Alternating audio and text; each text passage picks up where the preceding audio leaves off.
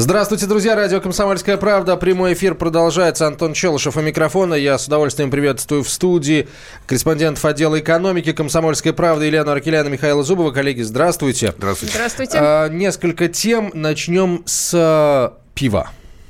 Вот. То у нас его э, хотели и хотят до сих пор вернуть на стадионы.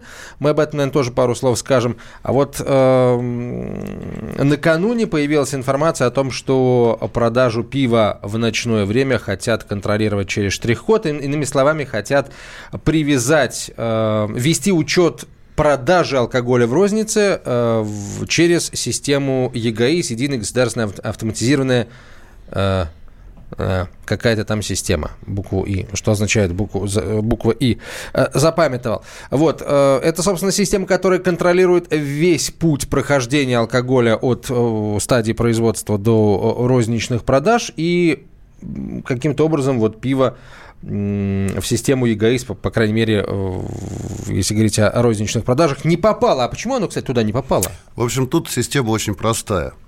А если по водке контролируется каждая бутылка и на вход, и на выход. Из и, магазина имеется Да, в виду. и продается столько же, сколько поступило.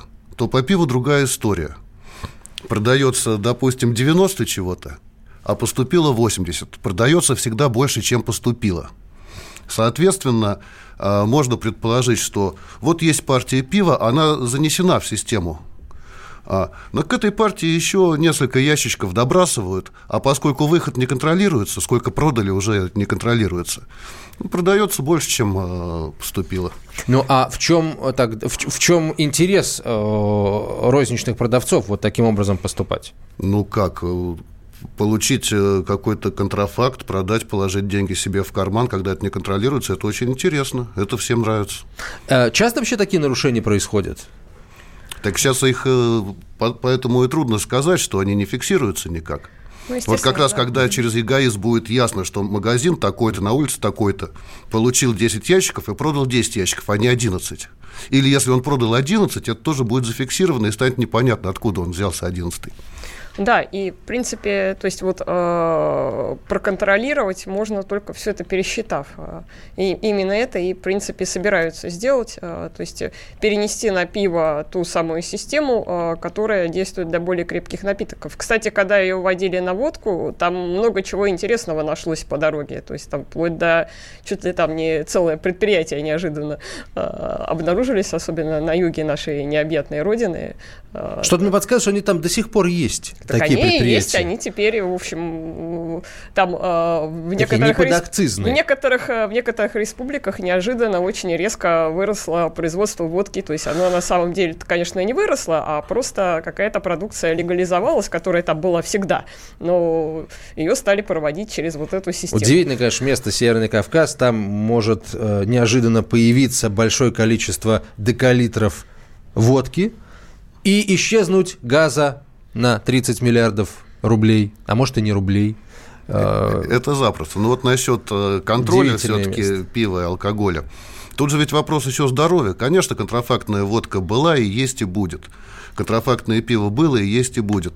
Но, по крайней мере, когда заработает эта система новая, ее не будут продавать в обычных, э, ну, более-менее приличных магазинах, куда ходят более-менее нормальные Но люди. Меня что смущает? Вот а, когда, по-моему, Силанов предложил, да, поручил до 1 августа обязать продавцов отправлять данные о продажах пива в ЕГАИС, а не было каких-то громких сообщений, масштабных разволочений о том, что вот пиво в какой-то торговой сети, большой или не очень, или, например, например, в каком-то регионе массово пиво а, продается в ночное время. Тут же вроде как хотят побороть нелегальные продажи пива в ночное время. Нет, а насколько я понимаю, пиво не, не запрещено в ночное время А вот продавать. тоже очень интересный момент. Вроде бы не запрещено, если его крепость меньше 5 э, да, градусов. Да. Но э, во многих магазинах, э, да, собственно, в большинстве магазинов, таких крупных в Москве, супермаркетах, просто э, заклеивается в 11 часов весь алкогольный отдел, и поди ты докажи продавцам, что ты хочешь купить бутылочку английского портера, который,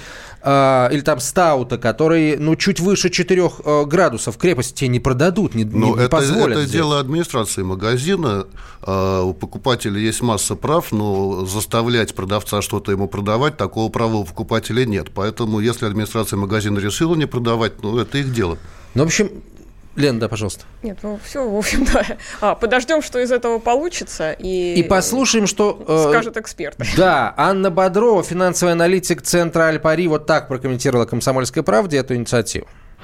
Тот факт, что э, рынок пива розничный э, окажется внутри э, новых законодательных рамок, будь то надзорные предписания или жесткие законодательные условия, сыграет в пользу э, крупных компаний и увеличит долю монополии в этом секторе. Но это будет временная мера, а, потому что позже, когда мелкие производители сориентируются и а, подгонят свой бизнес под новые нормы, а, рынок начнет расти в качественно ином направлении. Это будет новая ступень развития. Но до этого момента сектор почистится от мелких недобросовестных а, компаний, от а, всего того низкокачественного сырья, которым мы сейчас переходим. Наверное, это а, пойдет только на пользу и потребителю, и производителю. У меня вот только один вопрос ко всей этой новелле законодательной. А, ведь есть огромное количество бочек, огромное количество пляжей – огромное количество летних таких кафе, которые то появилось, то исчезло, где э, это пиво бочками продают без всяких ягоисов, и как их контролировать, никто толком не знает. Вот почему э, накрылась идея вводить акцизные марки на пиво. Такая идея обсуждалась год-два назад. Вот, решили, что ничего, вот э, э, больше денег потратит государство на печать этих марок и на их наклеивание, чем э, что-то сэкономит, потому что на разливное пиво никакая марка не наклеивается. И поэтому вот это вот, э, то, что предложил Силуанов, я думаю, что пиво в разлив э, оно как шло и мимо бюджета, и мимо всех органов, которые проверяют качество. Я боюсь, что так и будет идти. Ну, об этом, да, ни слова не сказано. Да, нам тут вот э, слушатели пишут. В Тюмени продается все. Пиво, водка, всем – и круглосуточно. Постоянные заявления в полицию не помогают. Ну, так не... что и на эгоиз находится... Слушайте, вот все эти заявления, э, все эти рассказы, вы знаете, в Тюмени все продается, там, в Москве, в Питере, в Саратове, в Волгограде. Не, не пойдет. Называйте конкретные места. Где? Потому что, сдается мне, не, не поверю я в то, что в таком большом городе, как Тюмень, все поголовно нарушают. Вряд ли. Давайте еще одного эксперта послушаем. Главный редактор портала алкоголь.ру Михаил Смирнов рассуждает на тему. В результате просто повысится цена пива, и будет больше развивать, ну, народ станет больше пить крепкого алкоголя, всего-навсего. Если раньше, вот лето начнется, если раньше люди, люди брали, там, предположим, там, ящик пива на дачу, да, вы можете представить, сколько алкоголя там, а теперь будут брать э, там 2-3 литра водки. Потому что если повысить цену на пиво, пиво, оно во всем мире это не рассматривается как алкогольный напиток. Это только у нас э, сбрендили эти трезвенники профессиональные. Ну и, соответственно, финансисты хотят еще денег срубить. Ну, не получится это дело. Ну, просто народ перейдет на самогон, на самодельное пиво, в конце концов. То повысятся расходы на это же нужно промаркировать каждую бутылку. Вот. А кроме того, а что такое промаркировать каждую бутылку? Это значит купить у государства акцизные марки. Ведь система ЕГАИС, она отслеживает не каждую бутылку, она отслеживает акцизные марки со своим идентификационным номером, там, плюс это, плюс это оборудование специфическое. А, качайте э, э, головой, коллега. Почему, собственно говоря? Мне, кстати, тоже непонятно, почему господин Смирнов, главный редактор портала «Алкоголь.ру», предположил, что это приведет к подорожанию пива. С какой такой радости? А, я просто не понял э, то, что он сказал про акцизные марки. Тут не идет речь об акцизных марках на пиво. Тут речь идет об учете партии пива на входе и на выходе. Вот, подорожает... Я Вы не согласны знаю. с тем, что подорожает? Прямой зависимости тут я не вижу. А, потому что просто ну, цифровые технологии контроля, они не так дорого стоят. Я не думаю, но просто у нас под каждое новшество всегда люди говорят, а вот теперь все подорожает, и действительно раз повод есть, то что бы не набросить еще 5 рублей, да? Вот, поэтому чисто психология продавца, наверное, тут может сработать. Но объективных причин для подражания пива вот с этой инновацией я не вижу. А, я, да, Лен, э, перебил, прости. Да, нет, тут просто нам как раз из Тюмени адрес прислали, Да, да, давай, давай, давай, назовем А, его. Так, сейчас улица. Э, Улица Беловежская, а, дом 7, коп- корпус 2, продуктовый магазин 24 часа. А, Ну, это, видимо, контролером на заметку утверждается, что там вот все продается и в ночное время, и когда угодно. А, Немцы пишут, у нас в Баварщине пиво продукт питания находится в основной корзине потребителя. Ну, у вас культура потребления пива э, подольше, наверное, э, российской будет, поэтому, не знаю, говорить о том, что пиво не алкогольный напиток, ну, странно. Когда, например, голландцы э, привозят, э, там, да и бельгийцы тоже, пиво крепостью выше 10 э, градусов. Но в Бельгии есть пиво и 70 градусов. Это страна, С таким которая... пивом никакая водка не нужна. Очень сильно экспериментирует с пивом, там всякое. А пьют его тоже из, из э, кружек таких вот У них даже такие, такие страшные названия, они каждый год варят несколько новых сортов, в Брюсселе там они продаются, там а, адское, там пойлы, вот, вот так вот переводя на, на- на русский язык. Михаил, вы говорите об этом с улыбкой. Да, но тем не менее... Попробовать хочется, Тем не да я пробовал, и люди другие пробуют. Это вот такая вот чисто бельгийская игра национальная, готовить совершенно невероятные пивные напитки. Да, ну ладно, не будем сейчас делать ни- никакую рекламу никакой э, стране, культуре пивоварения. А, м, есть вообще предположение, что вот это вот э, такое небольшое ужесточение связано с тем, что грядет э, очень серьезное э, ослабление э, режимов для пива. Я как раз говорю о пиве на стадионе, но продолжим об этом говорить после рекламы. Личные деньги. Ведущие на радио «Комсомольская правда» сдержанные и невозмутимые. Но из любого правила есть исключение.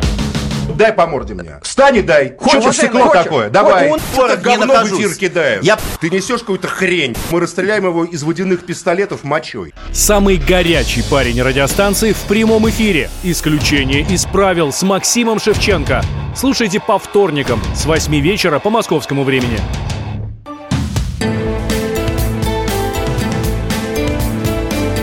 Личные деньги. Продолжаем разговор об экономике. Антон Челышев у микрофона. Михаил Зубов, Елена Аракелян, м, коллеги из отдела экономики «Комсомольской правды». Говорим сейчас о, о пиве. С одной стороны, грядет ужесточение, но, правда, пока э, господин Силанов э, предложил, поручил обязать продавцов до 1 августа отправлять эти данные о продаже пива в рознице в систему ЕГАИС. До 1 августа далеко еще очень. Э, Ближе к 1 августа, я чувствую, нам розницы скажут, ой, вы знаете, мы не успели подготовиться, это стало неожиданностью для нас, мы не закупили оборудование. Вот, давайте нам еще годика два дайте, пожалуйста. Вот, есть ощущение, что вот это ужесточение такое несколько бутафорское, потому что э, нас ждет, э, нас ждет пиво на стадионах, а одно время об этом очень много э, активно говорили, сейчас, правда, поути- поутихли эти разговоры. Ну, для того, чтобы пиво появилось на стадионах, за исключением таких а, выдающихся мероприятий, как чемпионат мира, ради которых э, масса исключений делается. Вот. э, Это нужно изменение законодательства. Я думаю, что наши законодатели на это не пойдут. Потому что, во-первых, нужно знать консерватизм наших законодателей, с одной стороны. А с другой стороны, нужно понимать, э, что культура употребления э, алкогольных и пивных напитков у нас в стране не очень высокая, и водка без пива, то есть пиво без водки деньги на ветер или наоборот. И законодатели будут рассуждать так, что мы э, вот разрешим им пиво, вот, а закончится это дело там грандиозной пьянкой на стадионе. Я думаю, что они перестрахуются и пиво на стадионы не пустят. Вот мой такой прогноз. А, ну, Хорошо, хорошо. Э, Я думаю, что э, пустят, э, учитывая то, как много появилось у нас там новых красивых стадионов, все вот эти вот истории о том, что там среда воспитывает, на новых стадионах мы будем себя хорошо вести, и опять же, если все вокруг будут пить культурно, то э, даже у хулиганов не будет желания хулиганить, ну плюс есть опять же охрана и так далее. Хочется, чтобы наш футбол, на- атмосфера на наших стадионах не отличалась от английской, например, вот, от испанской. Вот, хочется, но, конечно, да, мы помним, как, как оно может быть и, и не очень хорошо с алкоголем. А, к другим темам давайте перейдем. А, с 1 апреля у нас повышаются социальные пенсии, повышаются, правда, не На намного. 2%. Не, Не очень, намного, не намного, прямо на скажем, 2%, да. А, И, а если вот в реальных цифрах это, это, это сколько рублей? 100 рублей с чем-то. Да, и после вот этой индексации средний размер социальной пенсии увеличится до 9266 рублей. Ух То ты. есть меньше 10 тысяч. Это социальная пенсия. Ну, тут, наверное, надо объяснить, что, Что это такое, да. А, потому что у нас, ну, есть всем известная вот та пенсия, которая раньше называлась трудовая, сейчас она страховая, а, которая тоже каждый год индексируется, если пенсионер а, не работает. А, И в этом году вот эта индексация уже была. А социальная пенсия, она назначается в том числе, а, если человек, у человека не хватает стажа, там этих э, баллов для того, чтобы ему назначили вот эту вот а, нормальную страховую пенсию. То есть, э, если, допустим, он официально нигде не работал, либо официального стажа у него мало, там он где-то в основном зарплату в конвертиках получал или где-то а, м, там самостоятельно чего-то делал, никак, э, ни- ни- никакие взносы за него в пенсионный фонд не платились. И а, в таком случае он пенсию все-таки получит, но получит именно вот эту вот социальную пенсию и получит ее ам, позднее. То есть вот эм, сейчас эм, там разрыв в 5 лет, ну, э, и... Ну, сейчас, если 37 лет стажа мужчина, он может получать пенсию, не дожидаясь 65 лет. Ну да. То есть вот у меня это будет, по-моему, в пи- в 55 лет. В принципе, я смогу получить пенсию по, по стажу. Да, Но желания нет, я чувствую. Ну, по- становиться. посмотрим, посмотрим. сначала дожить надо. Да, еще дожить надо. А, Вот, Да, и кроме этого, а, то есть вот а, кроме тех, которые, скажем так, на а, обычную пенсию не заработали, а, еще на социальную пенсию также имеют право инвалиды, а, дети-инвалиды, ну там дети, потерявшие кормильца, то есть еще ряд а, категорий граждан, которые а, в силу там каких-то обстоятельств а, тоже относятся вот к таким социально Слушайте, незащищенным категориям. При всем уважении, так сказать, к решению этому, это ну, техническая такая история. Социальные пенсии очень малы, 2% это копейки. Давайте о другом поговорим. Что у нас случилось 4 дня назад? А, просто гром среди ясного неба. Появилась информация о том, что Минфин и Центробанк предлагают отчислять, внимание, часть зарплаты на накопительную пенсию по умолчанию. Да, говорят, от этого можно будет отказаться, но 6% дополнительно к подоходному налогу это, ну, как кажется, наверное, э, слишком. Это, во-первых. А во-вторых, э, у нас уже есть э, пенсионное отчисление, которое за работника платит э, работодатель, и эм, пенсионный возраст мы уже повысили. Это, это, это- это- что? Это зачем? Это как А, вообще? История такая. Ну, э, как э, многие помнят, не помнят, у нас э, есть такая, была такая система э, обязательная, на- на- накопительная, пенсионная, да, то есть мы помним, что у нас э, те, кто м, 67 год и старше, э, имели право еще на накопительную часть пенсии, кроме страховой. А дальше вот эту накопительную часть пос- постигла суровая судьба, а, и по- она последние, э, вот эти вот взносы последние годы морозятся постоянно. По-моему, последние 6 лет уже, с Да. 2013 С года. 13 Да. года, и эта заморозка, судя по всему, будет продлеваться и дальше.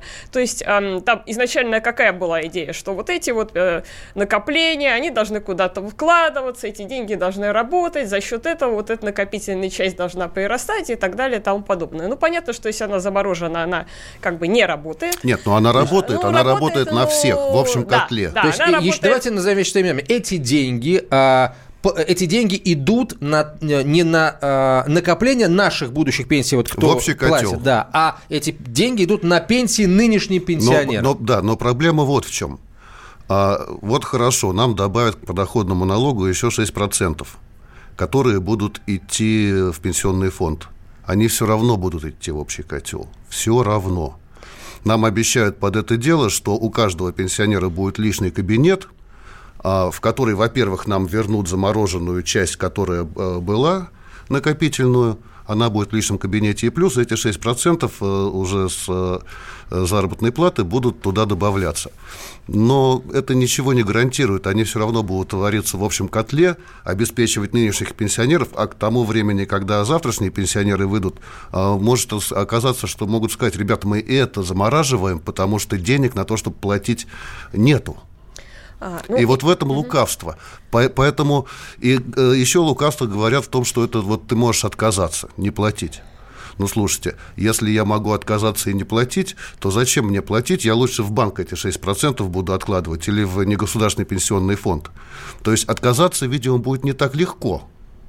Ну, там типа предполагаются некие налоговые льготы, то ли налоговые вычеты, то ли что-то такое еще до конца это не разработано и детали не ясны, а, поскольку понятно, что если сообщить о том, что, ребята, вы можете от этого отказаться, ну, а, а какой стимул тогда, собственно, вот эти отчисления делать? И там есть еще какой достаточно важный момент, то, что, да, вот эти вот отчисления, в принципе, пенсионный фонд, они делались и раньше, но они делались как бы не от размера зарплаты. То есть это была головная боль финансовая работодателя. С фонда заработной платы, да, с общего, из общего, общего котла. С фонда заработной платы, но а, из твоей вот личной зарплаты, а, так сказать, индивидуальной, высчитывался только подоходный налог. А сейчас же предлагается сделать, что вот этот вот взнос на накопительную пенсию, он также должен будет идти от твоей зарплаты. То есть из твоей зарплаты вычитается 13% подоходного налога, и плюс к этому еще вот эти вот 6%, а, правда, не сразу 6, там сначала предполагается 1%, через год 2 и так далее, тому подобное. Да. И в конце концов 6. И получается, что из твоей зарплаты будет вычитаться 19%. То есть по логике все должно быть справедливо. Кто больше зарабатывает, у того потом будет больше пенсия. Но на практике так не получится, и это уже очевидно. Именно поэтому, кстати, Минфин-то и отложил этот законопроект об индивидуальном пенсионном капитале, который подразумевает вот эту 6% прибавку к э, к налогу с доходов. Попросили мы прокомментировать эту новость директора Института стратегического анализа компании ФБК Игоря Николаева. Предыдущий механизм был фактически дезавуирован, ликвидирован, просто потому что государство решило, что ему деньги важнее. Теперь, что касается существа вопроса, то, что это фактически дополнительный подоходный налог, не думаю, что большинству понравится, что к 13% добавятся еще какие-то проценты, в максимуме 19% будет. А государство просто перекладывает в данном случае напрямую на работника функцию по тому, чтобы обязательные э, накопления какие-то были. Вот это вот лукавство по умолчанию. Этот механизм по, э, по умолчанию вводится для того, что кто-то умолчал по каким-то там, ну, не знал, не успел. И все, платит. Мы это уже проходили. То же самое э, 6%, когда по умолчанию в государственную управляющую компанию все. И почему-то большинство а оказалось у нас молчунов. Да, и появился даже такое, э, собственно, такой термин «молчуны», и, видимо, в расчете на этих молчунов мы заговорили еще о 6% сверху. Сейчас э, реклама и новости, через несколько минут продолжим, еще один комментарий услышим на эту тему и э, на другую перейдем. Это радио «Комсомольская правда», прямой эфир, оставайтесь с нами. Личные деньги. Магеллан прошел вокруг света за три года, и его знает весь мир. Фок и паспорту потратили 80 дней, и про них написали книгу. А с нами это можно сделать всего за полчаса. Знаменитые путешественники в прямом эфире расскажут, где побывали, что увидели и через что пришлось пройти, проехать, проплыть и пролететь. Совместный проект «Радио Комсомольская правда» и Русского географического общества «Клуб знаменитых путешественников». Отправление каждый четверг в 12.05 по Москве.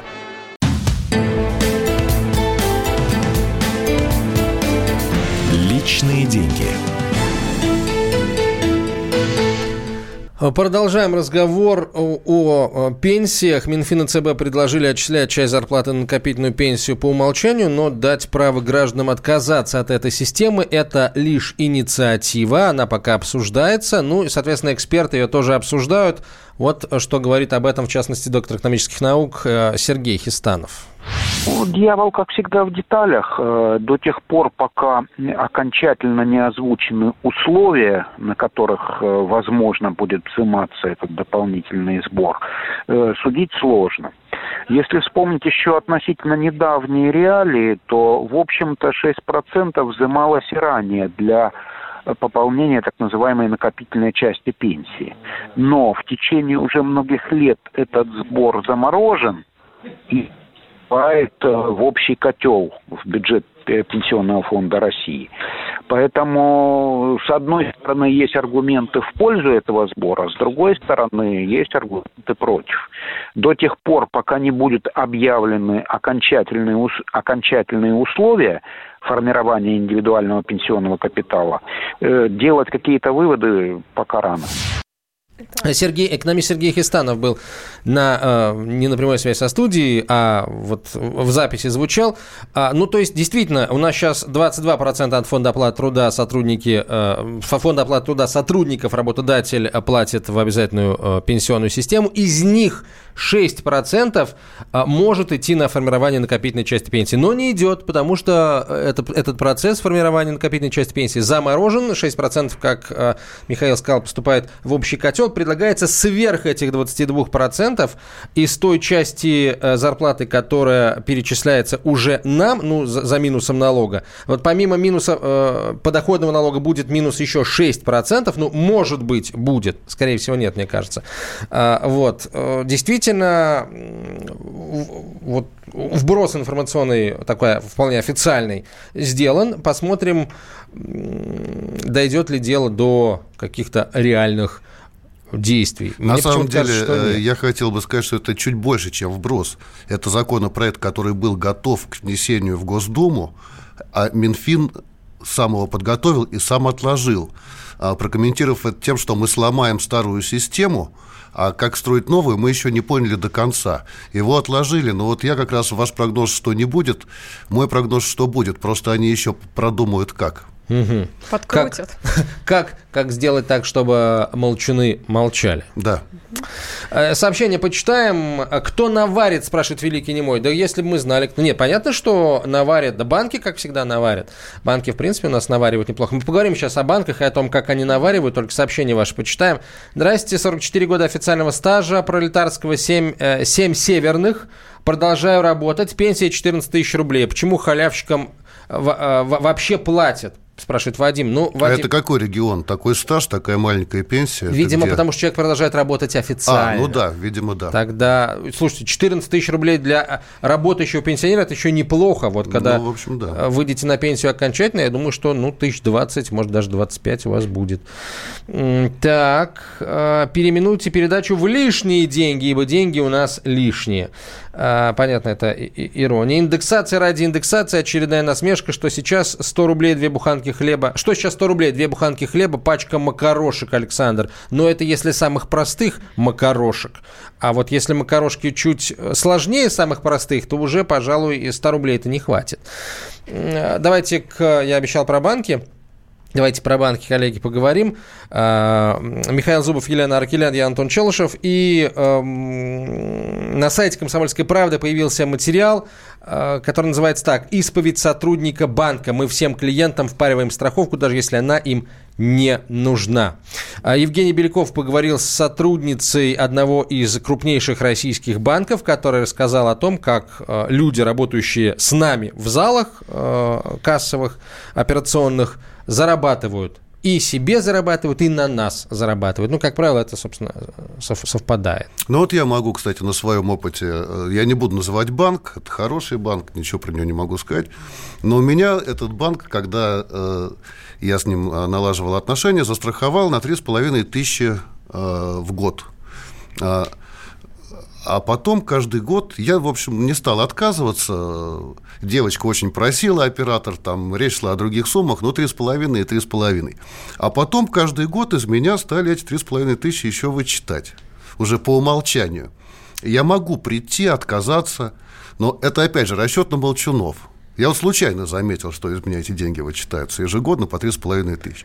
Может быть, приду, может быть, откажусь, они перестанут вычитать. А пока не замечал, то и вот это вот и шло. Ой, и а... таких большинство. Молчун. Слушайте, опять молчуны. Опять молчуны. Быть, да, хватит уже, что называется, нам хотя бы в вопросах экономики молчать. Тут э, я тут тоже, э, ну, в данном случае, наверное, не молчун, а прокрастинатор, да, откладывал все на потом, и вот, наконец, взялся, я выплачиваю ипотеку, и когда я подписывал договор, э, мне менеджер банка не буду говорить какого, э, французский банк, все поняли сразу, о каком банке идет речь, он специализируется на ипотеке, мне, мне сказал, вот да, есть страховка, она на тот момент составляла на весь ипотечный кредит 40 тысяч рублей в год, потом он говорит, знаете, она будет меньше становиться, она будет становиться меньше, потому что вы будете больше выплачивать, у банка будут меньше риски, и, соответственно, страховка меньше.